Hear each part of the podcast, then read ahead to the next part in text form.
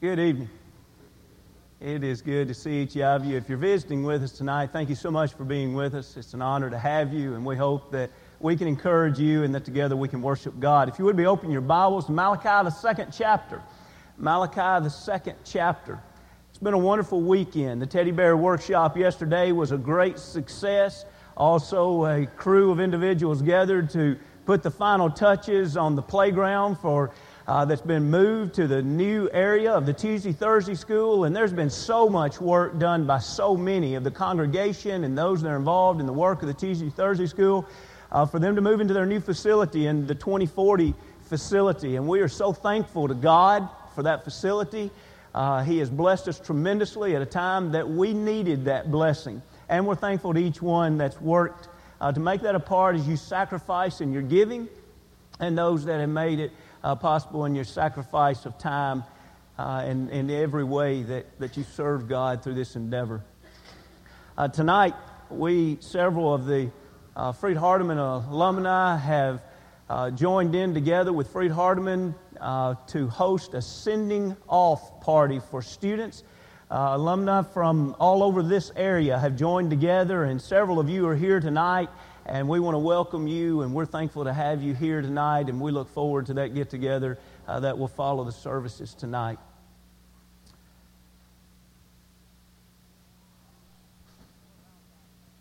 The word Malachi means messenger.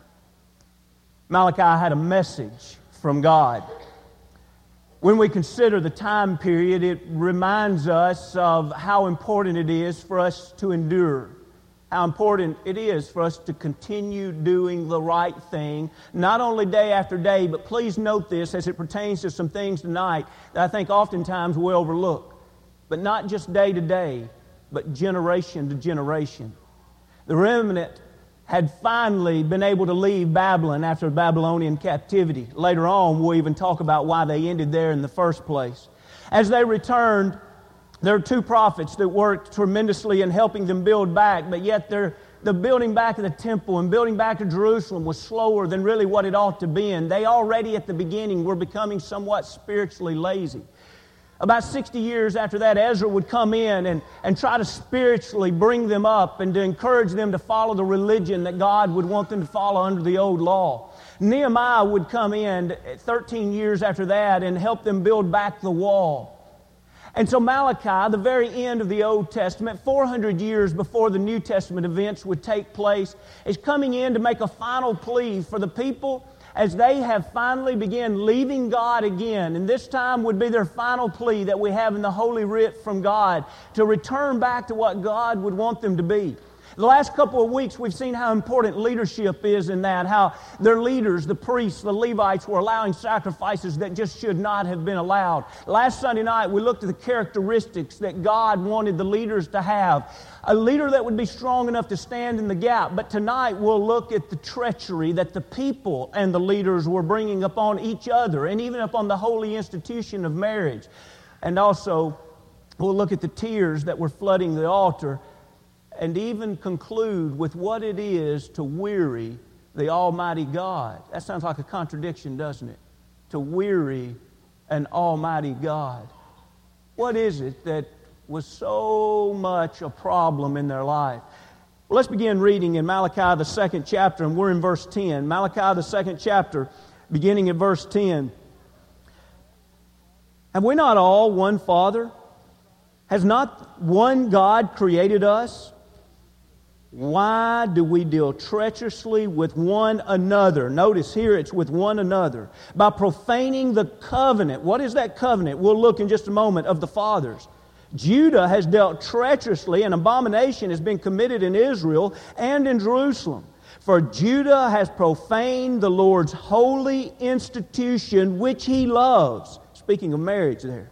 He has married the daughter of a foreign God May the Lord cut off from the tents of Jacob the man who does this, and being awake and aware, yet who brings an offering to the Lord of hosts. It is a powerful proclamation that God makes in the, there in verse 11 as he says that the holy institution which God loves, God loves the institution of marriage. When a couple unites in holy matrimony as God has designed it, that's not a situation of indifference. That's not a situation where God stands by.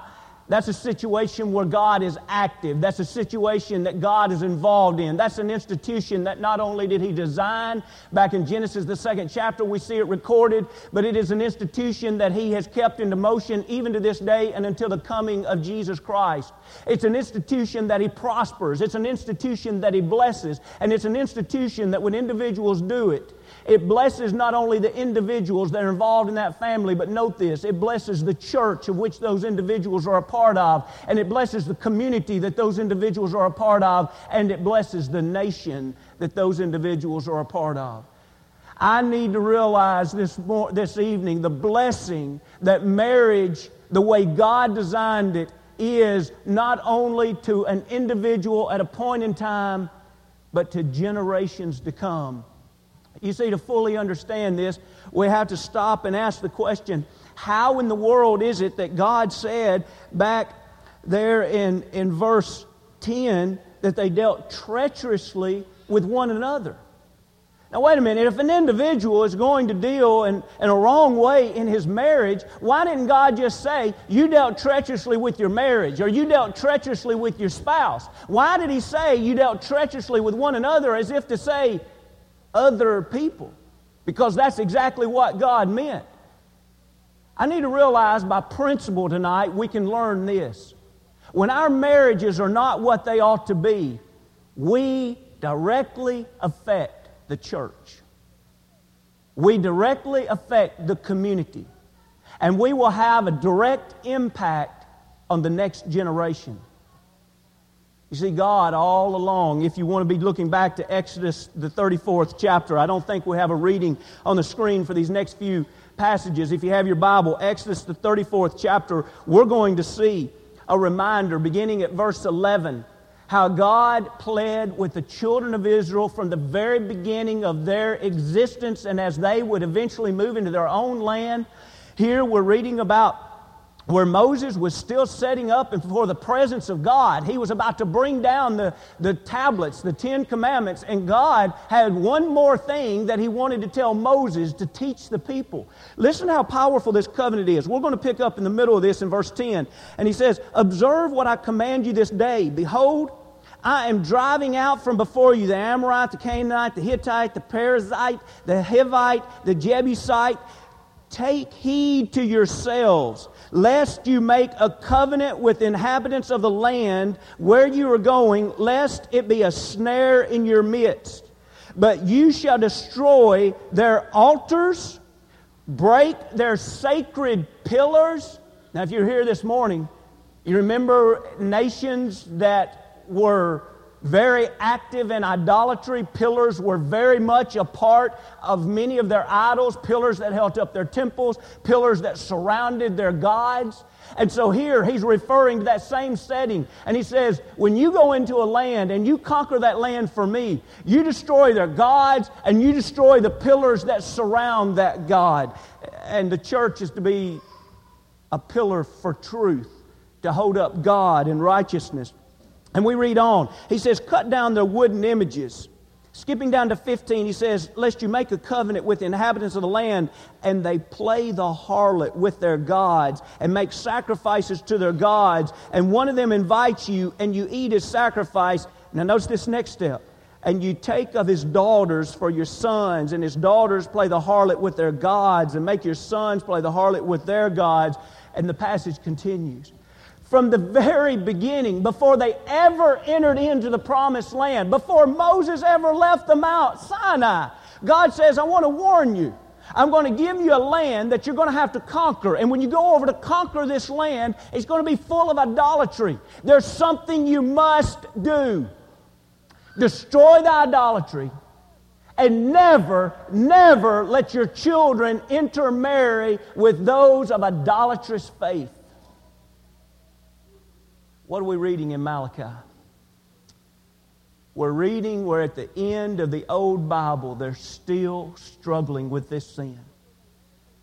Why were they ever destroyed almost as a nation with only a remnant being preserved in Babylon to begin with? Remember, we began tonight by saying they finally, after 70 years, were able to return. Why were they in that situation to begin with? Let's read a passage that points out. Go with me, if you will, to Nehemiah, the 13th chapter. In Nehemiah, the 13th chapter, and if, if you also could read in Ezra, in, in the 9th and 10th chapter, these both are times where God is pleading through prophets for them to remember their past mistakes and not make these same mistakes again. But yet, they were making the very same mistakes again. We're going to pick up in Nehemiah, the 13th chapter, and listen in verse 23 and following. Nehemiah, the 13th chapter, beginning at 23. Turning a page is a beautiful sound, isn't it? And in those days, I also saw Jews who had married women of Ashdod, Ammon, and Moab. And half of their children spoke the language of Ashdod and could not speak the language of Judah, but spoke according to the language of one or the other people. So I contended with them and cursed them and struck some of them and pulled out their hair and made them swear by God, saying, You shall not give your daughters as wives to their sons, nor take their daughters from your sons or yourselves. And then he uses an example that is one of the examples that ought to shake you and I the most. He uses the example of the great Solomon. Did not Solomon, king of Israel, sin by these things? Yet among many nations there was no king like him who was beloved of his God. And God made him king over all Israel. Nevertheless, pagan women caused him even to sin. And if you want to make a note or go back and read 1 Kings, the 11th chapter, verse 2 through about the next six or eight verses, is the description where God was dealing with Solomon the great, one of the greatest kings to ever live. A king that, when God said as a young man, ask for anything, and he asked for wisdom from God. A king that God would say had the greatest wisdom of any man that ever lived. You see the point that we're trying to make? We're talking about something that strong individuals oftentimes make mistakes in. And that's in the way that they conduct their lives and marriages.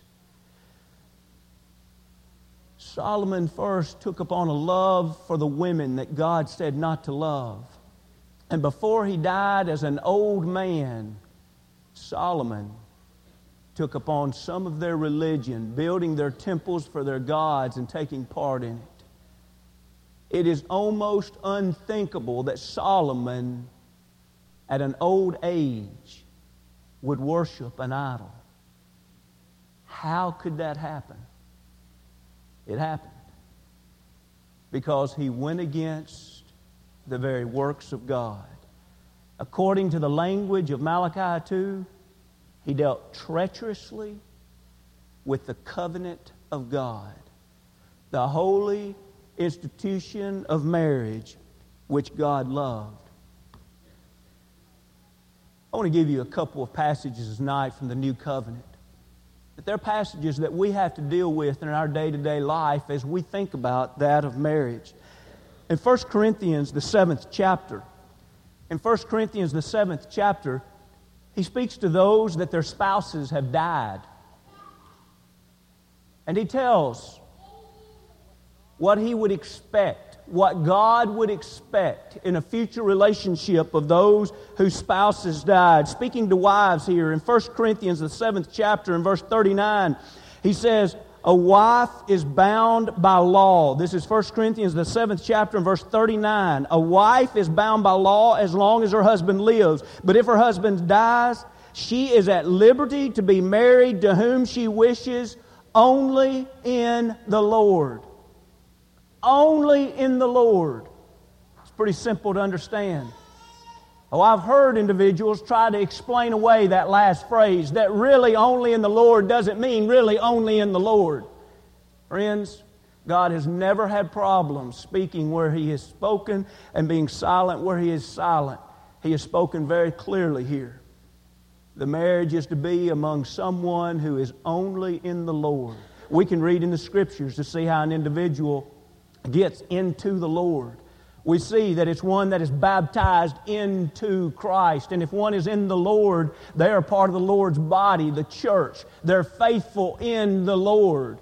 Not someone that was once in the Lord, not someone who's not an atheist, but someone that is in the Lord. God, why would you want this? Why is it important? And he would perhaps say from the same principle of Malachi 2 I'm trying to bring a blessing to families, a blessing to churches, and a blessing to nations. You see, the children of Israel, as they went about and they followed the way of idolatry, they lost their nation. Only a remnant existed. God allowed them to return. And again, they followed that same path and shortly they were no more. It provides protection. Protection is what God offers. Let's go over a few more pages. 2 Corinthians, the sixth chapter. 2 Corinthians, the sixth chapter, we're reading a passage in the New Testament that lays down as a perfect parallel. And as we read this, you'll see exactly what I'm speaking of here. This is a perfect parallel to the principle that we just read in the Old Testament, even in the details here. 2 Corinthians, the sixth chapter, we're going to pick up reading verse 14. Do not be unequally yoked together with unbelievers. So we're talking about here relationships where an unbeliever comes together with a believer, and the relationship could be several things. He's not talking about just marriage here. It could be probably partnerships in business or other things where individuals are quote, married each other in certain affairs. But definitely, marriage would be the closest partnership that anyone would experience. And he says, in what communion, or could also be translated, what partnership has light with darkness? And what accord has Christ with Belial? Or what part has a believer with an unbeliever? And what agreement has the temple of God with idols? For you are the temple of the living God. As God has said, I will dwell in them and walk among them, and I will be their God, and they shall be my people. Now, notice this come out from among them and be separate, says the Lord. So, as we come out, He's saying, don't intermarry. Don't go into partnerships. Once you come out of that, leave that behind. Now, notice he says, Do not touch what is unclean, and I'll receive you. And now, this close is just like this morning's lesson about the church being the family of God. I will be a father to you, and you shall be my sons and daughters, says the Lord God Almighty. God wants the spiritual family to be pure, but God realizes that marriages will directly affect the spiritual family. And so God says, I don't want an unequal yoking here. Now, this has been observed and even studied in the secular world. Uh, May of 2005, the Ladies' Home Journal wrote about a three page article about interfaith marriages. About 22% of all Americans are in, involved in an interfaith marriage. When those marriages have children, the divorce rate is three times greater among those couples than couples that share the same faith with children. The article went on to describe that oftentimes after the divorce, the battle of soul custody, S O U L, soul custody, continues as long as the children are in their youth. God was trying to protect us. God is trying to offer what is best for us. God says you actually deal treacherously with your neighbors, with your church family, with your community, when you build a relationship that's not healthy. It has a direct effect upon so many people. But let's notice the second thing as we read down in verse 13 and following. we see also tears on the altar. Let's go back to Malachi, the second chapter, 13 and following. And this is the second thing you do. So notice, he's giving them a one and two. Sounds just like a sermon going here. Point number one, you've married women of heathen, uh, heathen women of idolatrous uh, religions. But number two, he says, you're doing something else that, that we have to address. He says, You cover the altar of the Lord with tears, with weeping and crying. So he does not regard, God does not regard the offering anymore, nor receive it with goodwill from your hands. Yet you say, now here's this question and answering that's been a, a way uh, uh, that, that the book of Malachi has been written, the style that it's been written. He says in 14, Yet you say, For what reason? The answer, because the Lord has been witness between you and the wife of your youth, with whom you have dealt treacherously. Now the treacherous dealing is directly with a spouse. Yet she is your companion and your wife by covenant. But did he not make them one? Having a remnant of the Spirit? And why one? He seeks godly offspring. Therefore, take heed to your spirit, and let none deal treacherously with the wife of his youth. Discussion has been where did these tears come from? The tears that covered the altar, so much so that God says, because there's so many tears flooding this altar, I will not accept this sacrifice. Some have said it was the tears of God Himself as He was so disappointed in the way that Judah was dealing with their relationships. As they were divorcing their wives that were their first wives, the Jewish wives, going out to commit this break of the covenant that God had given them all the way from Mount Sinai to not intermarry with heathen people. It could be God's tears. Some have said, no, I believe it's the tears of the wives.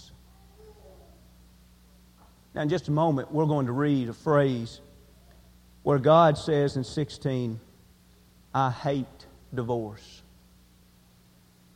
It's interesting to see the extremes in these two paragraphs. God speaks of the holy institution which he loves.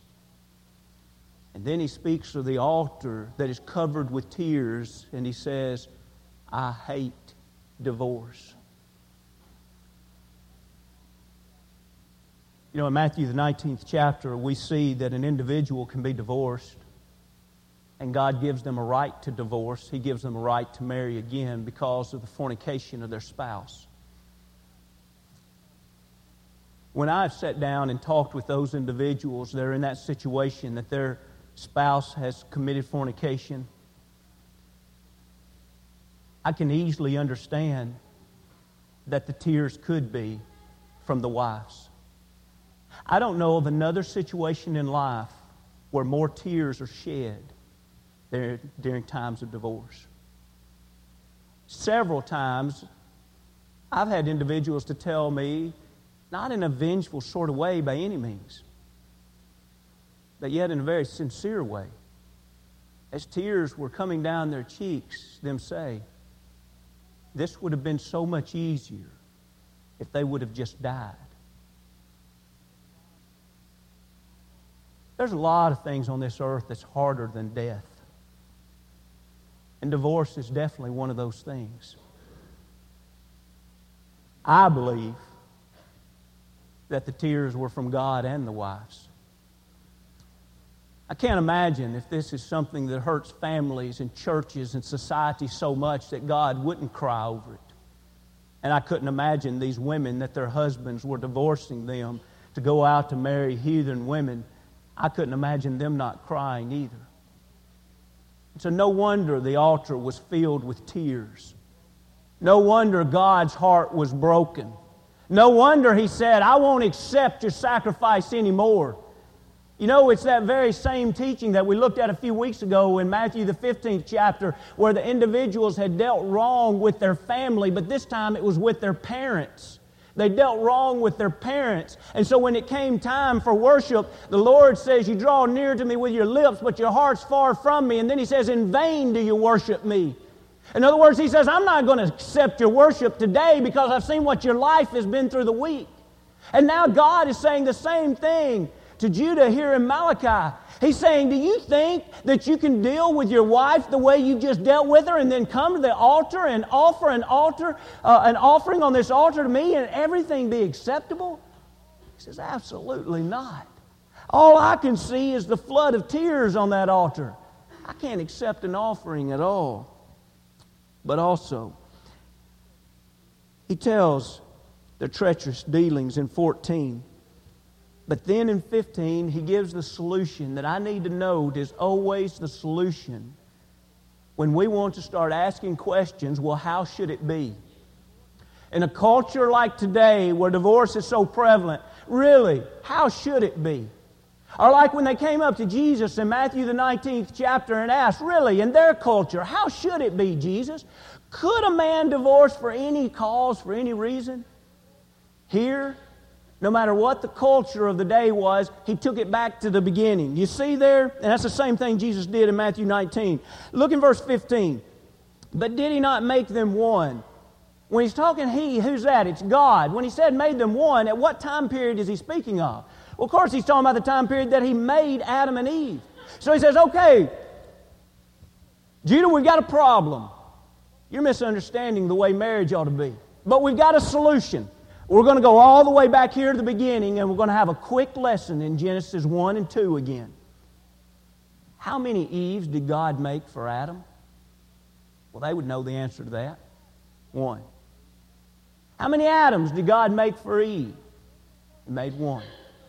Now, 20 or 30 years later, and we're saying this because of this text in Malachi, 20 or 30 years later, when that wife ages a little bit, did God allow Adam to put away Eve and create a second woman that was younger? No? All right, well, let's go back to the beginning. That's the way God's always intended for it to be. One man, one woman for life.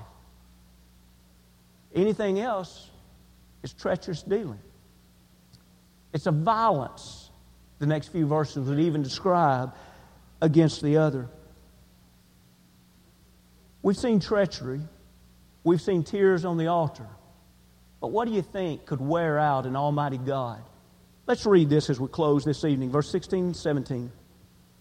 For the Lord God of Israel says that he hates divorce, for it covers one garment with violence, says the Lord of hosts. Therefore, take heed to your spirit that you do not deal treacherously. You have wearied the Lord with your words, yet you say, now, did you catch that? You have wearied the Lord with your words, yet you say, In what way have we wearied him? And the answer, In that you say, Everyone who does evil is good in the sight of the Lord, and he delights in them. Or, Where is the God of justice? Now, there's different ways that this could be interpreted, but almost all of them come back to the same thing. But one of the most popular beliefs is that the children of, of children of God here, Judah, had become so evil that, of course, God wasn't going to prosper them. But yet they could look around to the heathen nations, and the heathen nations looked like they were doing good.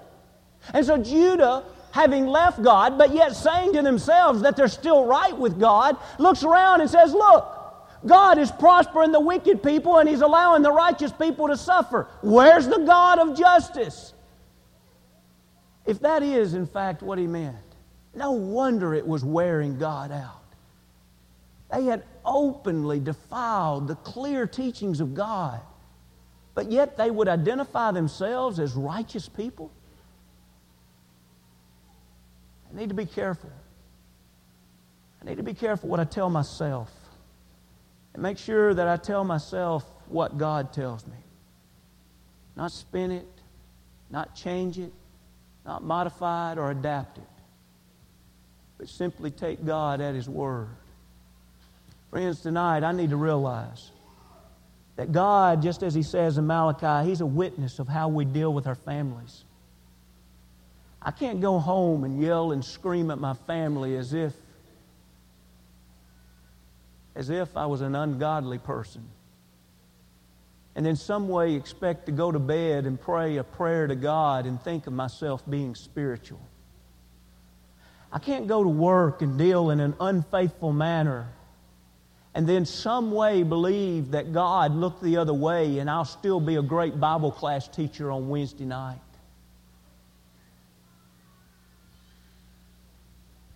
I can't picture myself as righteous and everybody else is wicked and fool God. Tonight, Let's make sure that the way we deal with our family, God would never say it's treachery. Let's make sure that when we come to worship God and to pour out our offering of worship to God, let's make sure that because of our dealings with our family, there's never tears on that altar. And let's make sure, beginning during this invitation song, that we speak the truth to ourselves. If you have sin separating you from God, don't tell yourself tonight it's all right. Don't tell yourself there'll be another chance. Tell yourself tonight what God says. Today is the day of salvation. If you've never been baptized into Christ for the remission of your sins, won't you do that tonight? Allow today to be that day of salvation. If you have been baptized into Christ and you've allowed sin to separate you from what God would want you to be. We all make mistakes. There's not a perfect individual in this room, but we can all be forgiven. If you need to repent and pray forgiveness, if we can help in any way, come as we stand as we sing.